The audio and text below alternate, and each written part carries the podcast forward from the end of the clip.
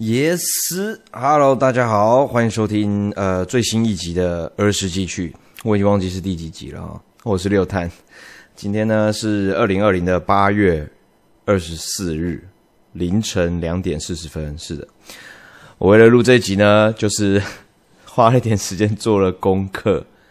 好啊，今天只有我一个人哈，因为呃卤蛋不在。卤蛋不在的原因是因为呢，我们今天呢要讲的游戏的类型是 SLG。对，那 SLG 呢，卤蛋是说他其实接触的非常非常少。那所以呢，就我只只有我一个人，我还是得把它录完。其实我也不知道为什么我要选 SLG 啦。我先跟大家介绍一下，就是详细来讲 SLG 到底是什么类型。那 SLG 是是这个 simulation game 的缩写。那 simulation game 你照翻的话，其实就是模拟游戏。那模拟游戏又有点抽象，到底是什么呢？其实它的范围非常广，就是呢，它这个游戏呢是模拟一个现实生生活中可能发生的情境的游戏，都可以叫做模拟游戏。那这就包含了很多嘛，就是比如说呃战争，比如说三三国志系列，啊、呃，信长野望系列啊，或者是呃文明帝国啊，这些其实都是都算模拟游戏。那有一些是经营的类型，比如说其实模拟其模拟城市、模拟市民，它都已经叫 The Sims 了嘛，所以它就是也是属于。在这个模拟类型游戏的下面，那另外一个就是呃，我觉得蛮多人也会玩，就是台困系列，就是大亨的系列，比如说 Roller Coaster Tycoon 啊，Railroad Tycoon 啊，就是这种什么铁路大亨啊、游乐园大亨啊这种，自己去做经营一个游乐园或者是什么铁路，或者是呃，还有一些是比如说飞行模拟器，在以前旧时代的游戏。也蛮多像这样子的，就是模拟飞行、模拟开车这样子。其实它如果没有太大的呃这个游戏的目标或者任务目标或者是结局的话，其实都算是模拟游戏，或者是呃养宠物、呃模拟人生，其实都是，其实蛮多的。很多都是交通工具啊，什么都是，除了赛车这件事情独立出来变成叫做赛车类型的游戏，或者是竞速类型的游戏，不然其他的其实都是 SLG。比如说在超任时代上面有非常多的，比如说麻将游戏，麻将游戏其实有点尴尬嘛，你也不知道要分分类是桌游还是模拟，但是以前呐、啊、的杂志上面。都是把它归类为模拟游戏了。麻将嘛，博青哥、博青嫂这些东西，其实都算是模拟游戏。再来还有哪些呢？比如说电车购这种模拟开电车的，或者是比较近代的游戏，只要是什么什么 simulator，Gold Simulator，Surgeon Simulator。然后这个什么开卡车送货的什么干嘛？欧洲卡车这些东西其实全部都算在 SLG 里面，好不好？所以呢，你应该会觉得说，就是你们今天听这一集，应该会觉得说，哎，那 SLG 应该也可以讲很多。不行，我做了功课之后发现呢，我玩的 SLG 类型也非常少，这种经营类型的游戏呢。我从小就不喜欢，因为我比较喜欢打打杀杀的，然后呢，动作性比较强的游戏，所以我是没有没有玩的。然后呢，我也对飞行模拟没有兴趣，我对那种谈恋爱的冒险模拟游戏也没有兴趣。所以呢，我找来找去，我真的发现，不只是卤蛋玩的这个 SLG 类型游戏不多，我也玩的非常少。所以今天这一集呢，是真的真的会比较短一点的。那呃，因为这两集距离上一集的时间啦比较短一点，所以我们今天 email 也比较少一点。说不定等到呃后面比较有时间的话，还可以还是可以抽空一下玩 SLG，就模拟类型的游戏比较多的观众，看有没有跟我们分享一些故事了。好，那我这边呢，我想讲的就是说，在我在整理还有努力的回想我过去玩的这个呃 SLG 的类型的游戏的时候，我发现其实我接触呃纯纯 SLG 类型的游戏真的很少，真的很少。那 SLG 的类型，大家比较如果真的比较稍微刻板又在窄一点的话，其实比较就是会就是会想到一些就是走格子的类型，走格子的类型的这种，比如说战略游戏，就会比较接近大家所想到的呃 SLG。所以我今天呢准备了几款，就是其实讲讲简单的，就是呃走格子类型的游戏啦。但是呢，它里面有一些游戏，我我我准备的游戏呢，它其实是有一一些提升能力要素或者是等级要素的，所以它其实应该是归类在 SRPG 里面。但是真的不管了，因为游戏真的不多，我玩过的游戏真的不多，所以呢，我决定今天呢就是。记忆中美好的 SLG slash SRPG，好吗？好，那我现在先来整理一下这个嘛，因为哈，想到一下，就是我们以往 卡单以往的集数呢，都会从比如说红白机开始讲。那我想了一下，就是。呃，看了一下，比如说 FC，我在回想，我努力的回想，然后呢，也上网找了一些资料，我就发现呢，FC 上面的 SLG 其实，你撇除掉那些什么，比如说赛马啦、什么 博青哥啦、麻将那种游戏的话，其实真正的那种战略的经营的游戏，其实我玩的真的可以说是没有，对。像那种呃，在 FC 上面比较有名的，就是比如说红白机大战争，或者是大战略，那这种都是都是那种就都是喜欢这种模拟战略的玩家，算是耳熟能详的 IP，但基本上我也是没碰，好不好？但是我们今天的第一款呢，我要讲的就是这个是我长大之后后来用模拟器去去补玩的啦。它的名字叫做 SD Gundam World Gachapon Senshi Scramble Wars，就是这个要怎么翻呢？这个中文呢，其实就是 SD 钢弹世界转蛋战士，然后 Scramble Wars Wars，然后我不知道中文是什么。总之呢，呃，我先大概简单讲一下这个游戏是怎么玩。那是钢弹嘛，所以大家已经知道它的背景就是钢弹这样。啊，拍，呃，顺带一提，今天呢，基本上所有的游戏，很多游戏都会跟钢弹有关系，所以真的很不喜欢钢弹的，或者是真的觉得哈钢弹很无聊的，可能这一集就可以先跳过，因为我自己是很喜欢钢弹，所以我从小到大愿意去玩的，呃，SLG 或者是战略游戏呢，都跟钢弹或者是枪啊这种机器有关系的，好不好？所以就我先讲了，好不好？只有少数几款没有而已。好，那我先讲一下这个 SD 钢弹瓦鲁瓦鲁德，好，反正就是扭蛋战士啦，我就这样讲好了。它怎么玩呢？它其实就是战战战略游戏，它有点类似下棋。那你们可以一 P 二 P 对对战，也可以你你直接对电脑。那它呢，其实没有一个主线的剧情，它呢，你就是可以选呃地图，先选地图，它是。我没记错的话，应该是六角形的走格子的那种战略游戏。好，那你一开始会有基础的单位，那你可以你可以选你的势力，你可以选电脑难度，就是你可以把这个场地的要素呢都稍微做一些简单的设定之后，然后开始对战。那对战的过程呢，流程上就是地图上有很多资源点跟这个工厂，那只要你占领到的话，你要赚。占领到比如说赚钱的地方，然后占领到工厂可以制作 MS 甚至是 MA 或者是战舰的地方的话，那边你你的地就会占占住，然后你每一回合呢就是轮流的，就是我方跟敌方轮流动。那该你的话都会获得该回合该有的进账，那你就可以选择用那些钱呢来做什么，来生产哪一些 MS。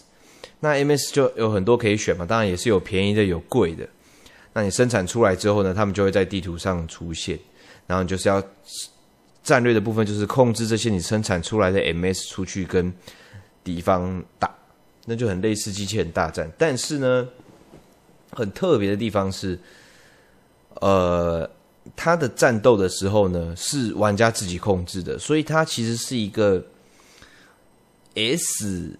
呃，不，S L G 加 A C T，就是它平常是在模拟嘛，你要去获取资金，你要生产 M S，然后呢，但真的战争的，打架的时候，跟玩家对战，跟二 P 对战，或者是跟电脑对战的时候，真的 M S 跟 M S 战斗的时候，你是可以选择 Manual 或者是 Auto，Auto 就在放他自己打，Manual 的话，你就是可以自己控制这个 M S 走位。打架，那它因为它是 SD Gundam 嘛，所以它都是就是 Q 版的，但是那时候就觉得很爽啊啊！我自己呢，小时候玩的版本叫做 Super Gachapon World SD Gundam X，它这个这个是出在呃 SFC 上面的，就是超任。那我刚刚讲的第一款那个 SD Gundam World，它的是它是这个算是系列做的第一代啦，它是一九。八六一九八七年出在 FC 上面的，所以你如果想选择想找这个 IP 的最早以前的作品的话，可以去找。那名字我一样，这个会把它放在这一集 Podcast 下面的资讯区。那要讲一下蛮蛮遗憾的，这个作品的这一个 IP 啦，就是胶囊战士嘛，卡恰崩应该说扭蛋战士啊，卡恰崩就是扭蛋，扭蛋战士就是。这一个系列的作品最后一作是在 Wii 上面，然后呢，已经十年没有接下来的 IP 了，所以这个 IP 应该就差不多是这样的啦。但是我是觉得蛮可惜的，我没有玩过 Wii 的最后、最后、最后的版本，但是听说系列做的粉丝都觉得那个是最最高的神作，这样子。当然，这个卡丘风卡丘风线这个扭蛋战士这个系列，它。我觉得最有趣的就是它对战的时候会是动作操作的部分。它它在 FC 上面呢，我记得没错的话，好像有出了五代，好像到三四五之类的时候，它就变成很像战略游戏了。那种打起来就有点像比较杂鱼版的机器人大战。就机器人大战，它都是会有角色嘛，会有台词，会有就是真的比较 RPG 一点。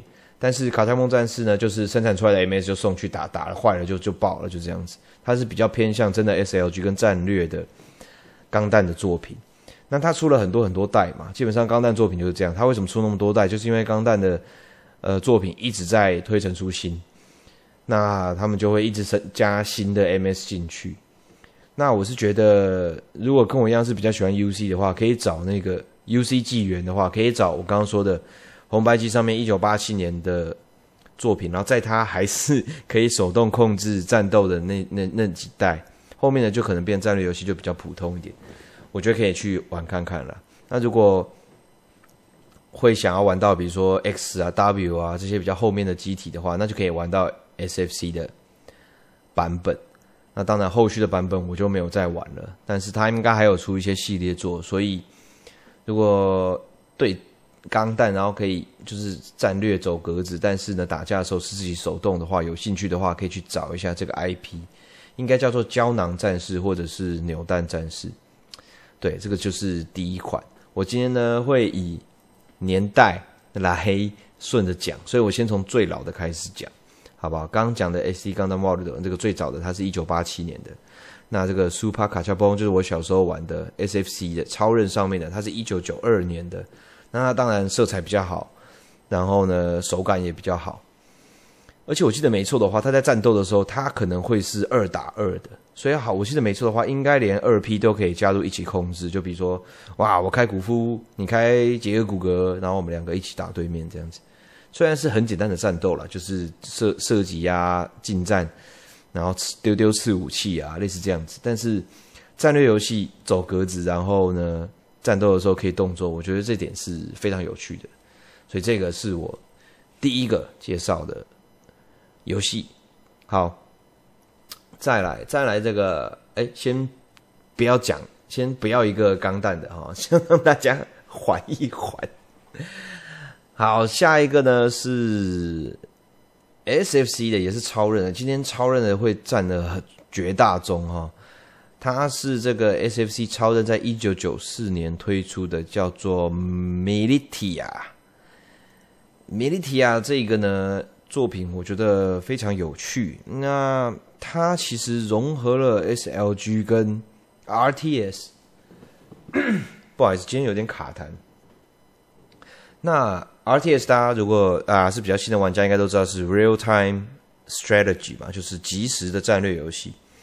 那基本上即时战略游戏在呃电脑上面算是比较比较风行的。那真的家用主机的上面的话，也大部分都是电脑游戏移植的。那这款米利西米米利提亚呢，它是这个呃超任上面的作品。那这个作品很有趣，是它它呢在它呢是一个岛，但是你在上面呢，你要去盖基地，然后你要选择要盖什么基地，比如说我要盖产钱的，我要盖这个飞弹发射井，我要盖这个机器人发射台，就是都是这种战略的这种配备，然后你就要布，你就要去盖去盖，那你会想说，那我慢慢盖慢慢想。没有办法哦，它每隔一段时间就会有敌方别的岛空袭，就是来攻击。那别人攻击的方法有很多嘛，可能是飞弹投弹，可能是派运输机丢机器人到你的岛上，所以你的岛上可能也要有一些防御的设施，也要有机器人出来。比如说你机器人你可以送出去打，你也可以在自己的岛上派你的机器人出来防御。那他们。就是呃，建设期间你就要好好想一下，怎么样去，怎么样去这个配置？你想要赚钱呢，还是呢？你想要多一点攻击的设施？那多一点攻击的设施呢？你也可以就是啊，我决定要出兵，然后就决定要出多少多少兵，你就会把你的你就可以把飞弹射出去，或者是你把机器人送出去，送到那个岛上。那这个游戏我觉得很有趣，是它有点像那个。有一种桌上游戏是那个潜艇战争，我我想观众应该都有看过，就是两个人坐在桌子上面对面，然后两个人前面都有这个飞弹，然后大家都把自己的船啊、战舰啊、潜水艇都排好位置，然后对面就会说：“哎，我要打三 A。”然后呢，你就会说：“啊，你就是好的三 A，你就插一根针，那看谁可以先呃集成对方的舰艇。”其实这个 Militia 这款游戏其实非常就类非常的类似，当然它更呃更活一点啊。比如说，呃，你你盖了很多飞弹发射井，你说我要攻击那个岛，然后就可以选择我要炸哪些地方。那有些飞弹，它可能升级比较比较低，威力比较低，但它可能破坏力比较低，或者它的范围比较小。那有些飞弹很强，可能它 CD 就要比较久一点，可是发射过去的时候，它可以一次，比如说炸九格。然后可以一次铲除掉那九格的建筑，但是呢，敌方的岛屿上面长什么样子你是不知道的，除非呢，你有派运输机就是飞过去，然后你的机器人真的降落在他的岛上，然后你可以控制你的机器人去砍他的什么建筑，然后也可以用比如说头上的火神炮去轰，然后呢，你机器人走过的地方才会开地图，所以就很像 RTS 的战争迷雾这样子。那你就会就会蛮有趣的，因为对方的那个地形你原本都是一无所知的，有的时候你就做你就是想用飞弹发射井，你就射出去这样子，然后打就打掉它的重要的建筑，或者是哎你直接把它的防御的机枪塔什么的通通打一次打爆三个之类的，那你就会觉得说哇，那我马上再接再厉，抓紧时间，因为你的时间跟敌人的时间都同时在流逝，他在把它盖回来的时候，你就赶快派飞机送机器人过去，因为它的。防御机枪塔已经毁掉了，所以你把那个机器人丢出去的话，就可以在陆地上造成比较多的破坏。那我以前玩那款，我是觉得就很有趣啦，因为我本来就是喜欢，因为它其实还是有动作成分在里面嘛。如果你没有听刚刚我介绍上一个 SD Gundam 的这个卡恰彭战士，还有这个 Militia，其实它在经营的层面之余，它还有这个自己操纵的部分。那个对小时候的我来说，我觉得非常的有乐趣，因为纯战略的话，对我来说有点太太有点闷，有点无聊。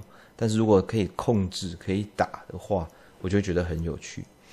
那美利提亚这个游戏，其实我的印象不是非常深刻，然后我也找不到太多的相关的文件跟资料，所以我就是凭我都是凭我自己的记忆。应该说，我们这个节目大部分都是凭自己的记忆啊。如果跟卤蛋一起的话，大部分都是凭记忆去去去跟大家分享。因为前一阵子我有收到一封 email 啊、有人说，哎，我他觉得我的我们节目很有趣，但是他想要多一点，他是觉得说要做一个游戏介绍节目的话，应该要对游戏的呃，比如说我们讲出来的游戏的系统啊，或者是特点什么，要应该要再多做功课这样，但。我们是觉得说，不叫我们啦，就我啦，因为那个信我没有给鲁丹看。那就是我自己是觉得说，呃，我们这个儿时记趣呢，主要都是分享回忆，然后让我自己获取一些回忆，然后呢，有些观众可以跟我们分享他的回忆，再让观众有一些可能跟我们年纪差不多，或者是更小、更大都无所谓，他们也跟我有过一些相同的回忆，但他们可能已经。经过了这么多年，已经有点忘记了。那可以借由这个，呃，这个 podcast 这个节目呢，呃，回想到一些东西，然后想起一些美好的过去。大概就只是这样而已，并不是特别的说要介绍这游戏，然后让大家去玩。那如果你听了这个介绍，你觉得有一点，就是我们讲到的名字，我都会，我们讲到的游戏，我都会留下名字在。Podcast 的下面的资讯嘛，如果你听了，你真的有点兴趣的话，基本上你有那个名字，你就可以去呃 Google 到所有的相关资讯，还有更详细的介绍。你有兴趣的话，就可以再去 Google。那绝大部分我们都是分享一些回忆，或者是小时候玩这个游戏的感觉。比如说上一集讲《魔物猎人》，那我们大部分就是讲《魔物猎人》，我们在过去玩的时候遇到一些经验。这个是这个节目的。主轴啦，对对对对对，好，那就不扯了，再来哈。刚刚讲的是一九九四年的米利提亚，就是超人上面的这个 SLG 加 ACT，也是这样子的感觉。哎，SLG 加 ACT 加 RTS，所以我觉得那个时候玩到，觉得是一个蛮新颖的这个作品。OK，好，再来哈，又要。转回去讲一下钢弹的游戏。好，这个作品叫做《Kido Senshi Gundam Cross Dimension 零零七九》，它是一九九五年出在超人上面的。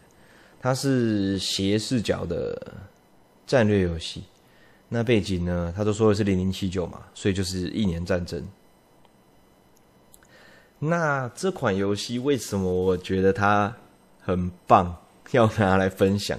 第一个当然是因为它是钢弹的游戏嘛，再就是我觉得它的呃还原度很高，就是以那个时候的呃 SFC 的战略游戏来讲，大部分都是呃头像走格子，不然就是 SDQ 版，大概就是啊、这种类型。但是 Cross Dimension 呢，它是你在控制他们在。地图上的时候，它是真的会走来走去，然后也有呃面相的问题，不是 不是看看面相老师风水老师看面相那个面相，是你的机体面向哪个方向，它也会有呃也会有影响这样子。然后呢，呃很特别的是，它在每一关结束呢，你除了可以提升哦我们那个 V 计划的三只机体嘛，就是 RX 七八零二。钢弹，然后钢加农、钢坦克，你都可以，嗯，都可以烧。主主要是升钢弹啊，对，升钢弹以外呢，它是顺着这个一年战争的剧情下去的。那但是中间呢，当然会穿插呢这一个作品的原创机体，这样子。那这个也不太是单纯的战略游戏。它呢是可以靠招的战略游戏，厉害了吧？我选的这个 SLG 都是有点动作成分在的。就是呢，你在比如说你控制你的 R 七八零二，你控制钢弹呢走走走走走，然后你走到一台萨克旁边，你这边都是战略，然后你下指令，然后你说我要我要攻击，我要近战，比如说我近战呢，我就按确定，确定的时候呢，这钢弹呢就会从就会拿出它的光束刀嘛，在拿出光束刀到它普攻劈下去之前的时间呢，你如果靠招的话，它是会使出招式的，当然它不会有什么招式名称或什么的，很夸张那种浮夸的显示，但是它的劈砍动作是不一样的，而且伤害呢。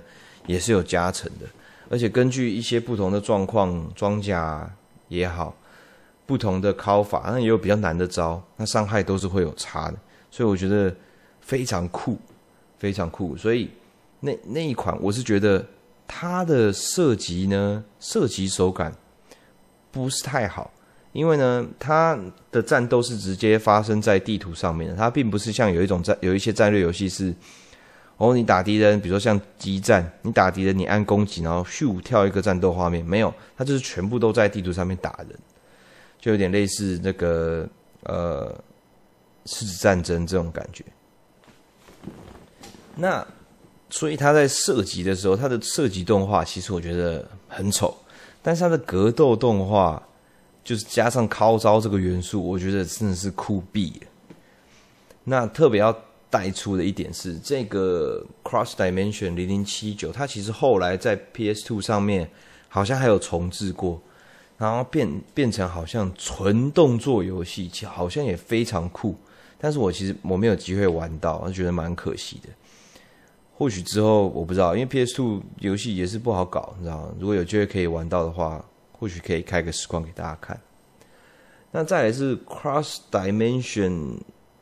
这一个作品呢，里面有出现一台，呃，这个原创的 MS，那其实是很有名的。我觉得一年战争有稍微研究一点的都知道。那在 Cross Dimension 里面，这个原创的机体就是伊芙利特，我们的这个格斗的这个非常厉害的这个机体啊，它是拿这个双刀的这个急用军的机体，然后外形非常酷，颜色也非常的突兀。然后他是在这个作品里面首度登场的，所以也是蛮有纪念价值的吧？因为那算蛮有特色的一台 MS。好，钢弹厨不发厨了，钢弹的部分我会少讲一点，好吧？这个是 Kido Sensei 钢钢弹 Cross Dimension 零零七九这个 SLG 就是分享给大家。好，我们现在是一九九五年嘛，一九九五年呢，其实有三款游戏啊，蛮不简单的哈。呃，下面一款啊、跟钢弹没有关系了，它叫做《钢铁诺骑士三》，就是《Kotets no Kishi》。那它呢是一个坦克车的 SLG 战略游戏。那它是三嘛，所以它当然也有一二三这样子。那我拿三出来讲，是因为我觉得三的完成度非常非常高。那一的时候，我觉得我不是在贬低哈，但是我觉得就跟大战略就是差不多，你就是控制一堆机器去打。那二代开始，它有这个呃车内成员的例会，那它例会是比较卡通一点，但是呢，它里面登场的战车全部都是二战时期实际有的战车。那当然，我小时候在玩的时候，我才不懂什么二战的历史，因为那在一九九五年，我才小三小四，我那时候没有在研究二战历史。但是我就觉得坦克车很酷，然后我就觉得说啊，这个是大炮，我就叫它大炮，就有些比如说自走炮嘛，或者是哦，有一些坦克车它特别厚什么的，我就会自己帮它取名字。我小时候是很喜欢玩那款游戏。那它的战斗呢，其实就是呃，在地图上面。呃，它其实有跟 WOT 的那个概念很像，只是它是战略游戏，就是在地图上呢，你是看不到看不到其他敌人的，那你可以一次的大部队，比如说十台战车，它每一台战车都是都是可以独立去控制，但是你也可以说大部队直接一个统一的方针，可以直接比如说大家一起推进怎么样？这对小时候这种玩这种 SLG 没什么耐心的我来讲是很好的。功能，因为我就是怎么样，就是一样，就是突击狂，好不好？就是全军突击，没什么好说的。但是如果你真的要比较认真玩这个游戏的话，你其实应该要呃怎么讲，就是循序渐进，然后呢，步步为营，让一些比如说侦查力比较高的战车慢慢往前，慢慢往前，然后呢去侦查。那最可爱的是，如果敌方战车出现的话，我们这边还会有那个，我们这边就会有那个侦察员的力会跳出来，很可爱，然后就说“潘查”这样子，就是他的那个那个时候超任基本上是没什么语音的嘛，你想想看，一一一个游戏也才八 MB 这样子，是没有什么语音的。但是它就是还有一个小小这个潘查的这个这个音音效，我觉得很可爱。那攻击的时候，其实我觉得它的呃，就战斗的画面是做得很好的，就是呃，你选择开炮的时候，对方的那个战车它会有个类似像是三 D 透视图在转，它其实就是线条了。然后下面就会有各个数值，比如说你这边的命中，他那边的装甲什么，然后就会有一些计量跳跳跳跳跳，然后最后决定。会不会命中？然后命中是不是会不会弹弹？会不会真的贯穿？然后是击破还是会大破？那感觉很好。那我小时候就是都会很很兴奋，比如说我就是决定要攻击，攻击按下去之后，然后那个那个敌方战车就会开始就是觉得旋转嘛，然后下面就会这这其实过程只有大概两三秒钟，但是下面就会跳跳跳，然后就会很期待打到那个比如说坦克的腹部，然后棒整台爆掉，这样就会心情就会很好。那个感觉真的很好，比比玩 WOT 还好。对，因为那个时候就觉得很赞这样子。那那画面呢，色彩蛮蛮显眼的。然后坦克在地图上待机的时候都会抖动抖动，然后炮管这样左右左右就很可爱。然后呢，呃，好像随着关卡的推进，你的成员的能力也会稍微有点提升啦，然后有一些不同的。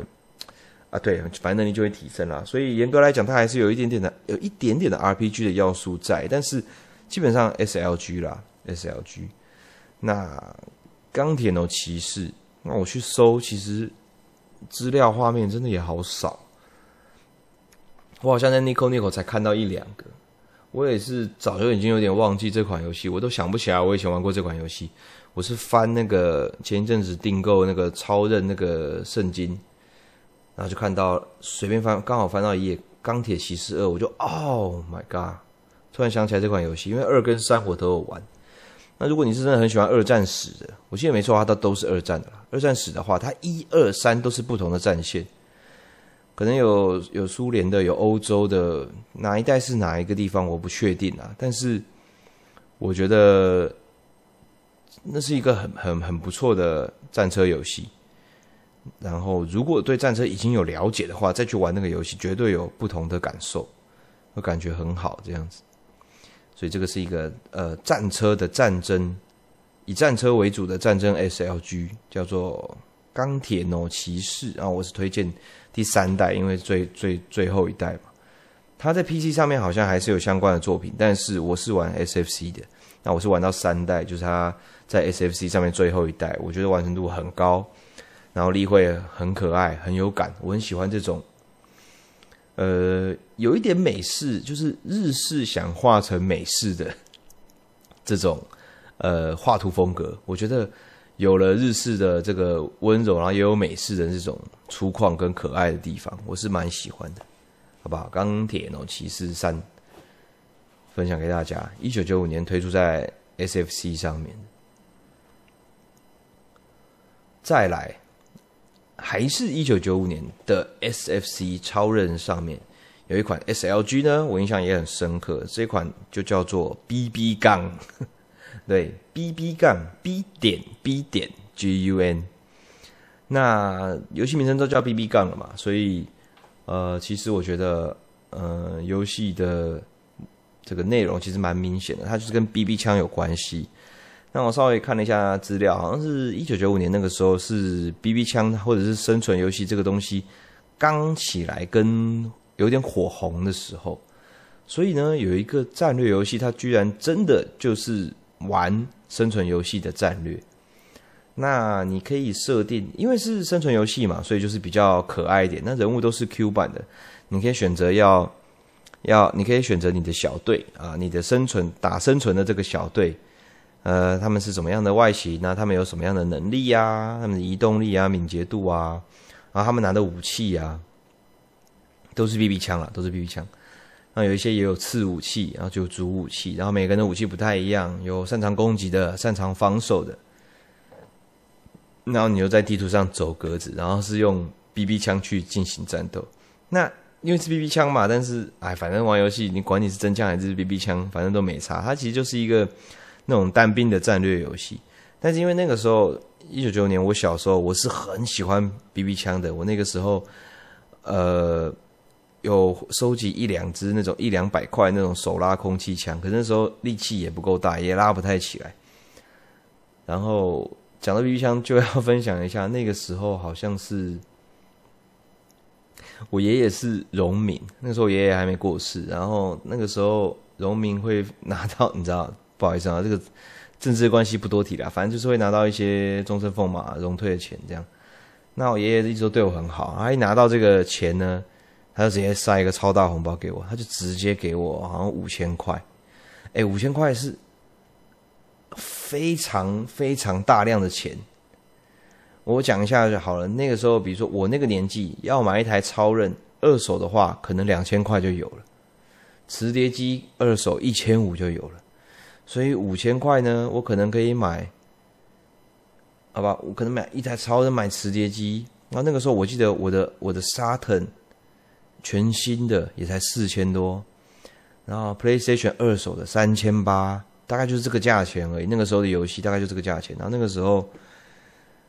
好不好？鸡排二十块，OK，薯条什么鸡脖子五块的，那个时候那个物价大概是这样。然后我爷爷给我五千块，五千块我超嗨的，直接跑去玩具店买了一把四千块的 BB 枪，然后藏起来，不敢给家人知道。然后买的是好像 W A 的 Ingram M 十一吧，那个时候对枪并不太熟，但是我现在回想起来，那个型号应该就是 Ingram M 十一。对，就是呃 C S 一点五歹徒的三四啊，就是很像小短短的那种 S M G 这样子，反正就是那个，哎，很扯啊，很扯，而且一回家就直接弄坏。因为它是那后面是那个伸缩托，它要捏着，要力气很大，捏着它才可以把那个枪托推出来。我那时候想说，哦，是不是卡住？我就硬掰，啊，那个卡榫直接断掉，后面直接软掉，再也不能用枪托。那没有啦，就分享一下。总之，这个游戏叫 BB 杠那它其实细部的设定很多，它有很多武器可以选。在那个时候，其实算是比较特别的一些战略游戏，因为战略游戏大概就是真的就是战车嘛、飞机嘛、大战略，或者是《三国志》、《信长野望》啊，什么什么传、什么什么传、曹操传、什么传，这种都算是 SLG。那这种战略游戏呢，比较少这种轻松的啦。除了这个红白机大战争或者是超任大战争这种任天堂本家的这种战略游戏比较 Q 以外，这个 BB 杠我觉得。它是专门在玩单兵作战，然后又可以设定武器的。虽然没有玩到什么真枪的或真实的战争的这样子游戏，但居然在一个以生存游戏为主题的 SLG 上面玩到跟体验到这些元素，我觉得很有趣。所以这款我印象蛮深。然后呢，呃。觉得想突然想到，然后去稍微查了一下，当然也是没什么资料可以查。那我就是跟大家分享一下我仅存的记忆，好不好？好，一九九五年终于结束了。我们讲了三款嘛，Kidon Senshi Gundam Cross Dimension 零零七九，Kotetsu no Kish 三，钢铁骑士三，然后 BB 杠三款，它都是超任上面的。那再来要进入到一九九六年的 PlayStation 了。那一九九六年的 PlayStation 上面要讲的是哪一款呢？是激战系列的新机器人大战。对，我这一次，因为我我其实也是激战系列的老玩家。那我第一个接触的其实应该是 Game Boy 上面的第二次机器人大战 G。那我没有选那一款，那我是选了两款啊，分别是九六年跟九七年的新机器人大战跟超级机器人大战 F，还有 F 完结篇。对，那新机器人大战呢，为什么会选？当然就是因为它是机战系列作里面啊，我先讲一下，机战基本上机体都会升等级，所以我自己原本也是觉得它是 SRPG 了，但是不管啦，应该也不会再做 SRPG 了。我就是要讲机战，因为我玩机战玩很多。卤蛋其实应该也有玩机战，但是他好像他就跟我说，这种走格子游戏他就只有玩机战而已，所以就对，就这样。好，那我选了《超级机器人大战 F》，就 Sega Sega Saturn 的跟 PlayStation 上面的新机器人大战。我先讲九六年的新机器人大战好了。啊，大家如果是机战粉丝的话，应该都知道机战就是这个，基本上比较 Q 版一点。以前可能二头身呐、啊，到后来可能变三头身、四头身，但总之它不是真的这个实际比例的。那 PlayStation 在一九九六年推出这个新机器人大战，是真正的等比例的机器人大战，所以那个时候。而且也是第一款有配音的，在新机器人大战之前呢，应该就是超人上面的第第四次超级机器人大战，那我也是有玩的，而且我家还有卡带。他那个时候其实第四次就已经做得非常好了，但是呢，我觉得机器人啊作品啊动画，尤其是超尤其是激战这种，在没有台词喊出来之前，在没有配音之前，其实我觉得真的是不同游戏。然后《星际机器人大战》是第一次导入了这个等身大的，就等比例的机器人大小跟配音，就是他真的会喊出招式，给他病就真的给你喊出来，Rocket Punch 真的给你喊出来，所以这个算是我觉得非常重要的一款机战，就是新机器人大战。但是呢，我那个时候玩好像玩一下下就没玩了，我不知道为什么，就是它其实呃。它的动态我觉得没有 F 来的好，那读取比 F 九很多，因为那个时候 SS 好像可以插那种，我不知道哎，总之这种二 D 游戏，我觉得 SS 读取比较快。可那时候 PlayStation 上面的这个新机器人大战，我记得读取真的是太久了。然后呢，就是每个就是。通常，比如说机战啊，像现在新的机战都很流畅，那个机器人一飞出来，对不对？然后台词就讲，然后呢跟着动作就已经跟着做了，然后可能开枪什么粒子炮就给它射出去。可是以前不是，以前机战会有一点延迟，就是它机器人出来呢，它必须要读取一下这个台词啊，台词念完呢要读取一下这个招式特效，如果招式特效不多就就算了。那新机器人大战我自己玩起来，我就觉得哦那个。延迟感真的很有点重，你知道吗？所以其实我是有点有一点玩不下去的。但是当然作作为这个系这个系列作唯一的等比例的这个 机战，这一定要给一个 respect，一定要拿出来提一下。如果不知道，以为机战从以前到现在通通都是可爱 Q 版的话，那你可以去看一下《新机器人大战》的战斗动画。这个已经是 PlayStation 年代的事情，所以。呃，模拟器啊什么的可能比较多，然后比较多人会玩，可以去看一下《新机器人大战》。我不知道，如果模拟器的话，可能读取没那么久，但以前读取是真的很久。OK，一九九六年的 PlayStation《新机器人大战》，自己感受一下。好，下一个是九七年的 Sega Saturn 上面的《超级机器人大战 F》，那这一款基本上是我自己觉得最。我不，我不觉得最好玩，因为我觉得它真的好难，我连看了攻略文打都不一定打得过。那 F 里面呢，呃，它这个怎么讲？我觉得主角机就是原创机体啦，主角的机体更帅了。然后呃，还有这个超级系的主角跟真实系的主角可以选。然后呢，F 最特别是它所有的这个机器人的驾驶员的配音。都找来原原配音员来配，所以如果真的有接触，呃，比如说一些钢弹作品，或者是一些其其他机器作品，然后你在玩那个，你就会觉得说，哇靠，真的真的很不一样诶。像刚刚提到的新机器人大战，它虽然也都是全配音，但是呢，它其实就是找配音员来配音。但是它不是，它不一定是原配音员。那 F 开始就是他就是真的就是找原配音员。当然后面的这个激战，如果原配音员已经呃离开我们的话，那当然也是没有嘛。但是 F 那个时候应该是全都是原配音员，所以就是非常的到位，那个热血度是完全跟新机器人大战不一样的。所以那时候 F。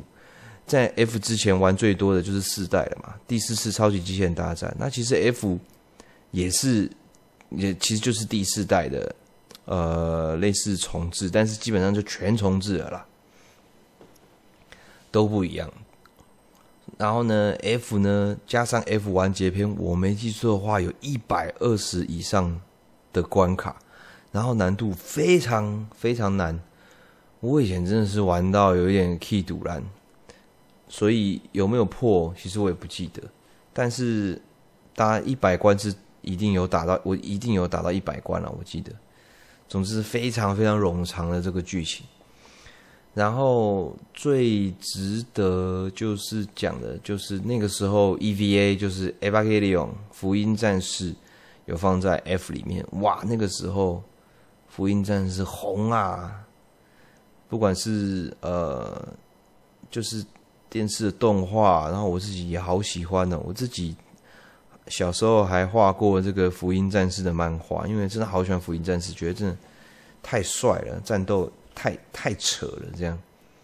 所以他放在机器人大战里面的时候，这个一定是一个必玩 必练角。对，所以 EVA 嘛，然后还有其他很多就是大家耳熟能详的机器人，在 F 里面基本上都有呃参战，而且都有配音。所以我觉得我玩过很多机战，那我最后想说在节目里面分享的机战，其实就是《新机械人大战》跟《机械人大战 F》，就分别是九六年跟九七年这样子，跟大家分享一下啦。《机械人大战 F》属于我的回忆，好不好？我家里好像还有两本攻略本吧，《F》跟《F 完结篇》的，干真是难到不行。好，再来，再来呢？时间就差不多会跳啊，其实也没有。一九九七年、一九九八年、一九九八年下旬，有三个我心中觉得最最棒的 SRPG。它是这个在 Sega Saturn 上面推出的《光明与黑暗三》的三部曲续战篇。的三部曲，分别是《王都巨神》、《兽居神子》还有《冰辟邪神宫》。那这个 SRPG 我小时候玩的非常开心，因为它真的是帅到不行。呃，我我也蛮喜欢呃剑与魔法的东西，但是我觉得呃。呃，光明与黑暗续战篇这三部，它其实比较多在于这个呃兵种的相克，然后呃还有就是它还是有会有一些魔法。重点是那个时候它是三 D 的这个 SLG，它在战斗的时候，这个它会使出这个这个三百六十度回旋的这种运镜。我不知道你们懂不懂我在说什么，就是变形金刚马克贝那种。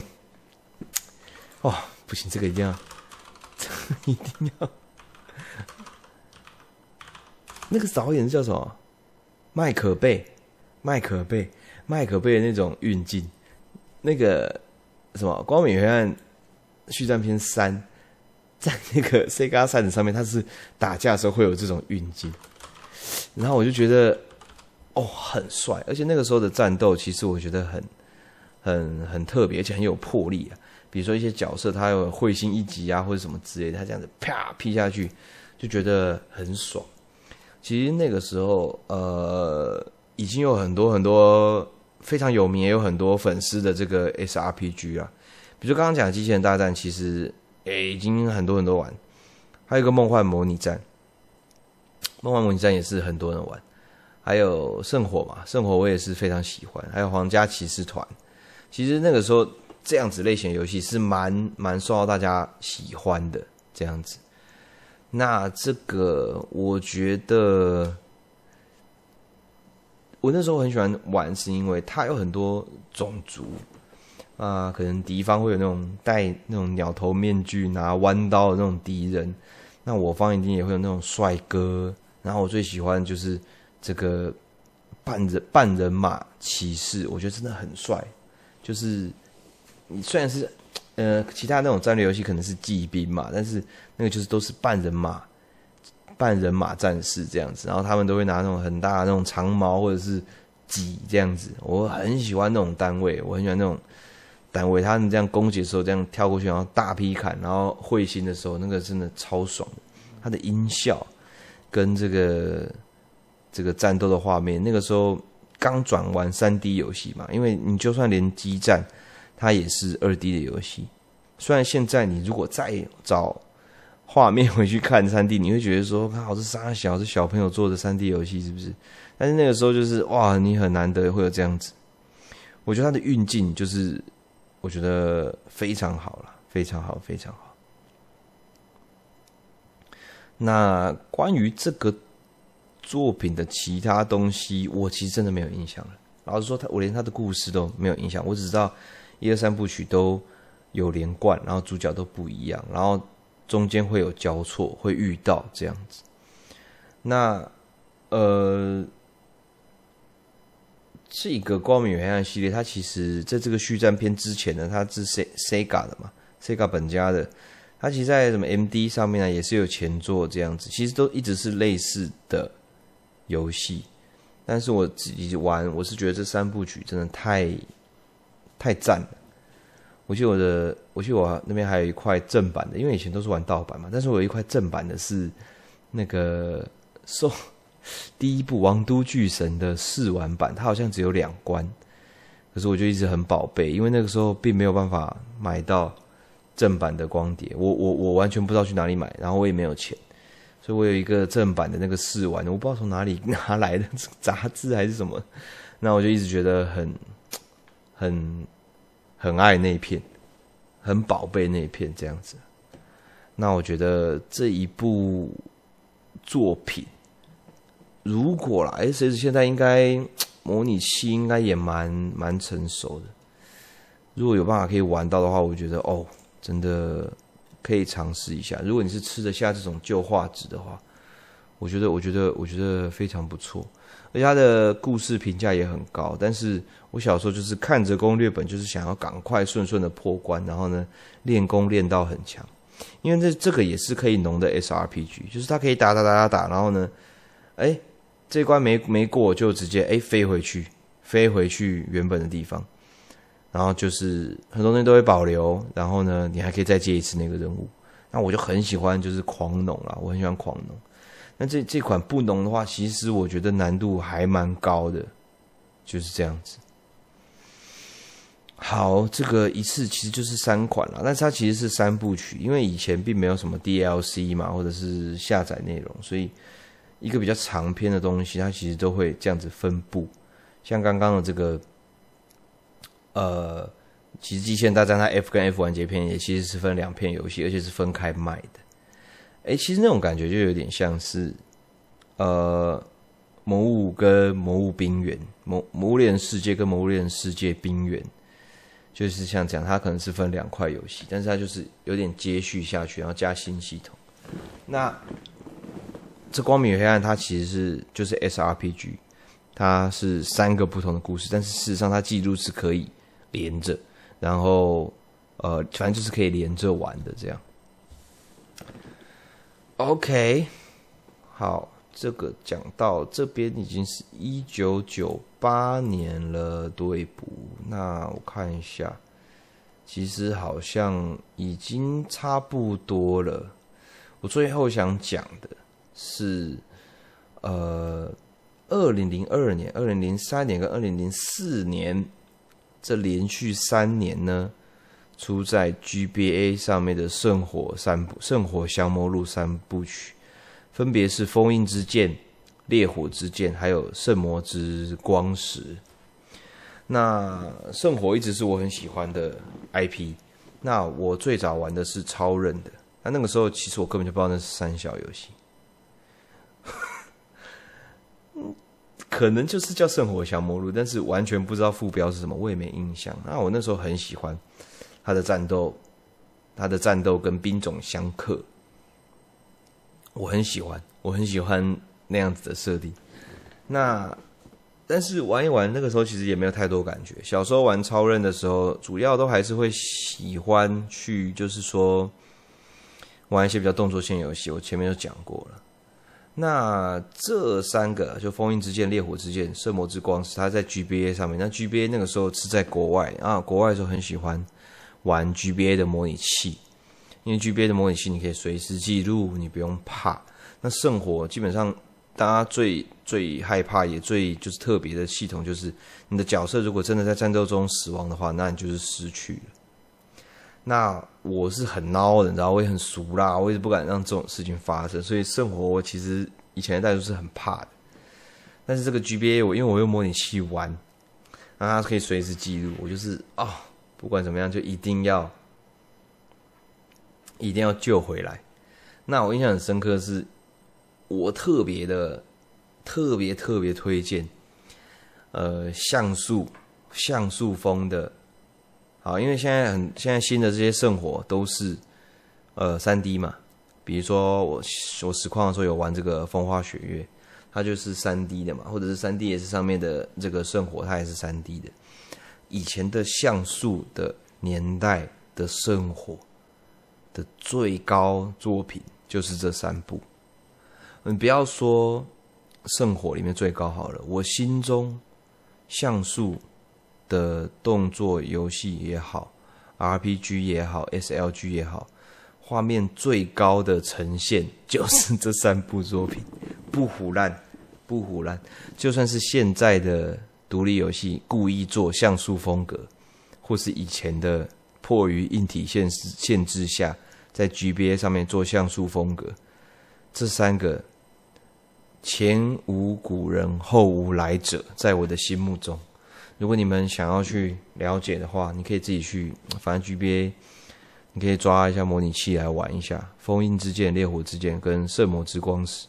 如果你没空，你可以到 Nico Nico 或者是 YouTube 上面有这个全职业的招式动画，你去看一遍，你绝对看到老尾海。这个是我自己觉得最最最最最帅的。SRPG 战斗起来爽度最高的二 D 这样子，那三 D 的话就是我刚刚讲的《光明与黑暗三续战篇三》的三部曲，在那个时候给我的冲击是最大的，好不好？就是这样了。OK，好的，今天呢没有准备 英文单字，不好意思。那今天我自己一个人，呃，就比较硬一点，可能也比较无聊一点。那这个下一集呢，要讲什么游戏呢？我也还没想到，因为可能也要想一下今后这个节目。我也希望说节目时间差不多都拉在大概一个小时左右，甚至更短一点。如果呢是我跟卤蛋两个人的话，因为我们等于说我们准备的量会 double 嘛，比如说什么什么类型游戏，哇，我们两个加起来讲二十款，那我就会考虑说，比如说我们把游戏分成上下集。不是游戏，把 Podcast 分成上下集，让大家可以就是呃比较快可以听到新的东西，而不是说哦一次更新三个小时这样。如果把它分成三次一小时，甚至四十五分钟、三十分钟，那我觉得大家对于这个听上面也比较没有压力了。对，好，那这个今天的儿时记趣就差不多到这边了。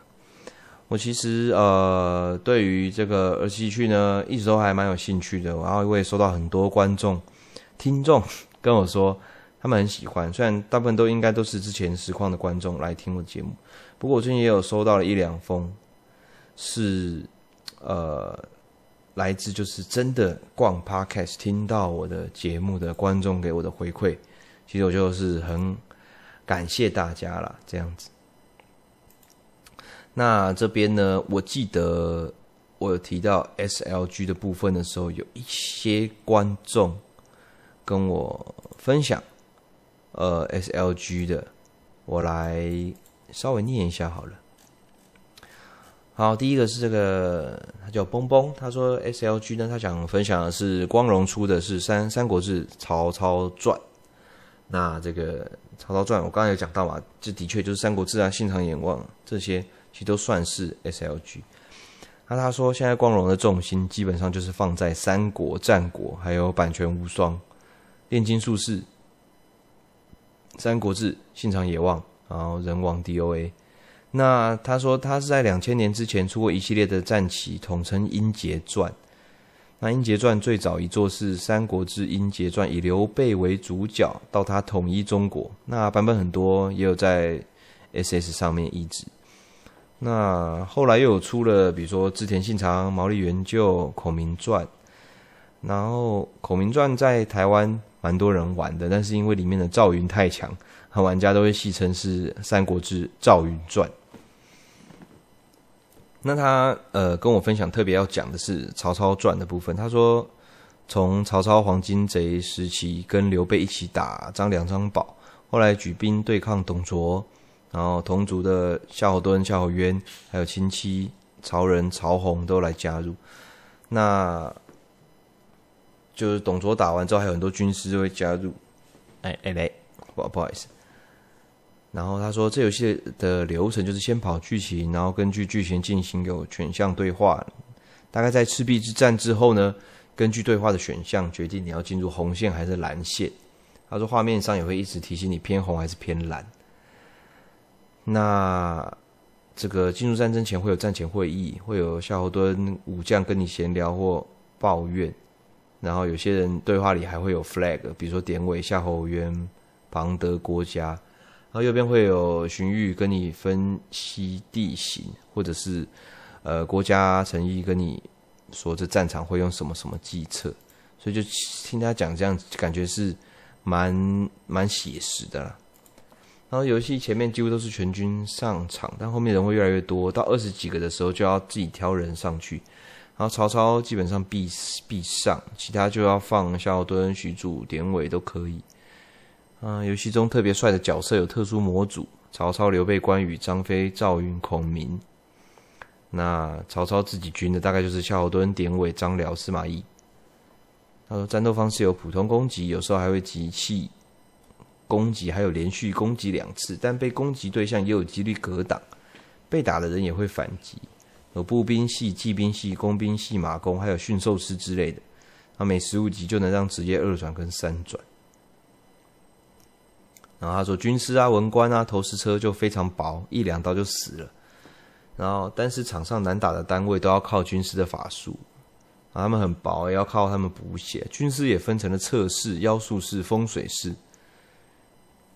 然后他说：“他说有些人会凹存档，让自己不要死掉。”然后他说：“游戏除了典韦、夏侯渊、庞德、郭嘉会死掉之外，其他人 HP 归零就是撤退，但曹操死了就是 Game Over。”然后他还有分享很帅的 BGM，然后他后面还有分享非常多，比如说宝宝物系统，然后宝物，比如说他说青龙偃月刀就有特殊能力，让被打的人不能反击。然后，呃，他说手下死掉的话，真的离开的话，也会留一些强力的道具。他说，如果不救典韦，他死掉的话，会给一件每回合补 HP 的防具。郭嘉死掉会留一个学会隔壁格子单位的策略。那就是这样子。然后他说，游戏最有趣的是赤壁之战的蓝线，因为受到《三国演义》的影响，大部分人都是刘备跟孔明还有蜀国的粉丝。这游戏是早期政治不正确的把曹操当做主角的游戏。蓝线里大概是说孔明被魔王附身，在刘备进攻四川的时候，故意没派人去救庞统，害他被射死。后来刘备、张飞都被害死，关羽被孔明联合的吴国大军包围时，曹操去救他，关羽因此成为曹操的手下。哦，那其实这些剧情还蛮魔改的，其实还不错吧？哼。这样比较有趣吧，不然就的确像你说的，像这位观众说，大部分这三国都是刘备、孔明当主角啊。他说最好最后他分享一个有趣经验，他说大多数玩家都有这样，曹洪是一个很废的步兵，因为能力烂，所以大部分玩家大概第七、第八关后就不会练他。但后期的定军山战役会强迫曹洪出战守关卡，那他占的关卡会补大量的血，然后呢，加上你再给他一些豆袋之类的回复道具，然后虽然曹洪只有十几等，他说大部分的武将都已经三十了，但靠他一个挡住马超、马岱这种在游戏里超强的特殊兵种，西凉骑兵超强的。要是平常有练曹洪，还不杀出去？然后光荣大概四五年前有用无双的模组资源回收做了一个《三国无双英杰传》，评价非常的烂跟糟糕。台湾可能不到五十个人买吧，我猜。他啊，但是这个崩崩是其中一个苦主，剧情烂，而且也搞不清楚战棋游戏的核心，把游戏设计太多割草。虽然是 SLG，但还是一样割。然后经历了这次光荣，大概不敢再出战棋了。但不用星座又要玩家买单，觉得很困难。他说，近几年来，不不论是皇家骑士团啊、梦幻模拟战都没落了。也有人抱怨，就是圣火降魔录风花雪月放了太多培养跟日常要素，但没有这些，没办法把饼做大，战棋只会更没落吧。其实我也觉得啊，战棋游戏对于现在的这个大家玩的这个这个体验呢上，游戏时间上有点不太符合这个年代的游戏啦。如果是即时战略或者像文明帝国啊那种，虽然也是战略游戏，但比起战棋来讲，我觉得应该还是接受度会比较高一点。所以战棋游戏真的稍微有点没落这样子啊。好，另外一个是 Fred，他也有这个。呃，上次也有分享，他讲到战略类的这个回合制战棋，他呃以前很有名的《超时空英雄传说》系列，然后战棋来说相当中规中矩，呃角色面对方向的影响、地形影响、移动范围、职业兵种、相克环境优劣都有做到。最吸引人还是走火入魔的转职系统，职业一代比一代多，还有隐藏职业，转职转到玩玩什么剧情都忘了。另外，他想分，他想要分享一款蛮特别的回合制战略游戏，一九九八年发售的《铁甲英豪》啊，我好像知道这个游戏哦，《铁甲英豪》，它是排排队打架的游戏哦，我好像有印象哦。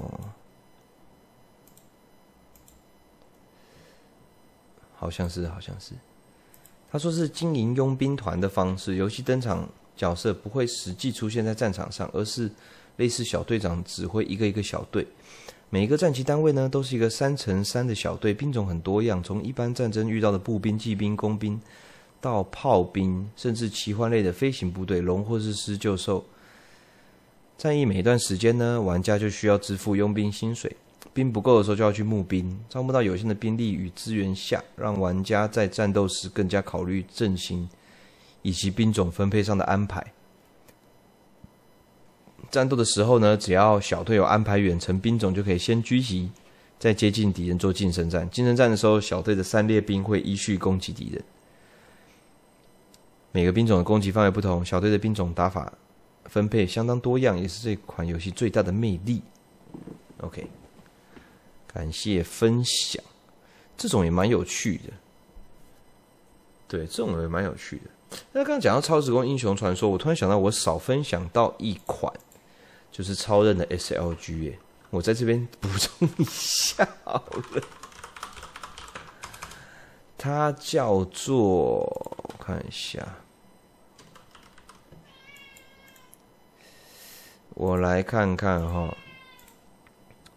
它是这个。呃，一个动画啊，漫画的动画，呃，动画作品啊，《银河战国群雄传》。《银河战国群雄传》它呢，这个是它有出 SFC 的这个 SLG 的战略游戏。那个时候呢，它画面呈现啊，跟这个呃过场啊，我觉得超级超级华丽。虽然我没有看《银河战国群雄传》这个作品，但是我玩这个游戏，对里面的角色。有有就是怎么讲，有有有吸引到我。老实说，里面的人设跟这个战争的部分，其实我觉得非常酷。它除了《银河战国群雄传》，它是这个类似那种宇宙的那种战舰的那种呃战略游戏。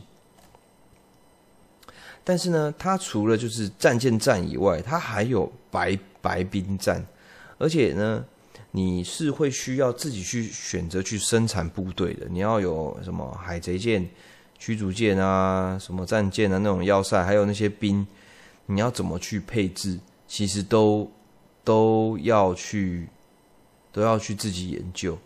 那这个。它里面的那些战舰的名字，其实跟就是真实的日本的二战的时候的战舰，其实都会有一些连结。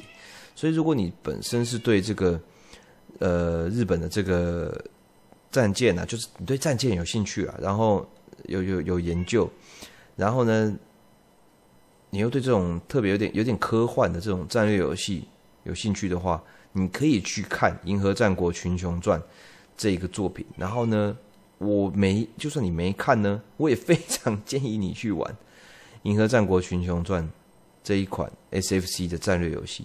它里面人设啊、色彩，还有这个战斗的这个过场啊、动画都非常的帅气，所以我觉得，哇，这个居然漏掉，太可惜了。再跟大家在在这边快速跟大家补充一下了。好，再来，再来。呃，这是最后一位朋友，他叫盛唐。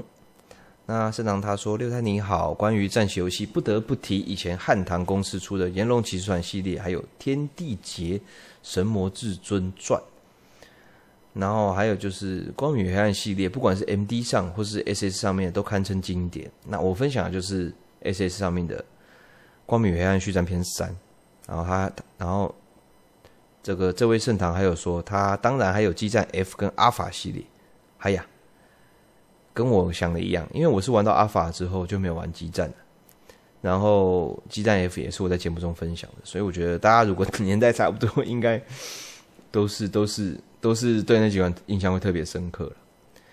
他说这类型是他非常喜欢的类型，所以就，直接寄信来了。他感谢每期每期的影片跟 Podcast 都带给他非常多的乐趣，还有不知道的资讯。好，感谢你，谢谢你的喜欢。好，那观众 email 就差不多念到这边了。呃，在结束之前呢，就跟大家讲一下，刚前面中间在本篇儿时记趣讲讲结束之前，email 之前呢，我有讲嘛，之后呢可能会把比较长的这个呃主题呢分段，然后上传，提高一下这个呃大家可以有新东西听的这个感觉。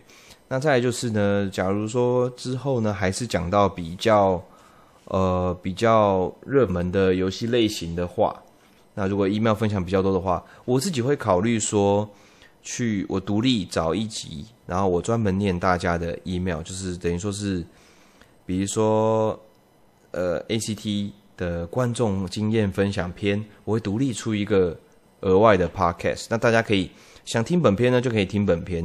那如果也也很愿意听一些观众分享他们过去的经历跟回忆的话，就可以专门去听这个呃观众分享篇这样子。我觉得这样做是比较呃比较好的。然后单篇的时间不会太长，然后呢，我也不会怕说诶，让大家比如说我跟卤蛋的体力有点不支了，然后还有很多 email 要念，然后又怕有人的 email 没有念到，我就很可惜这样子。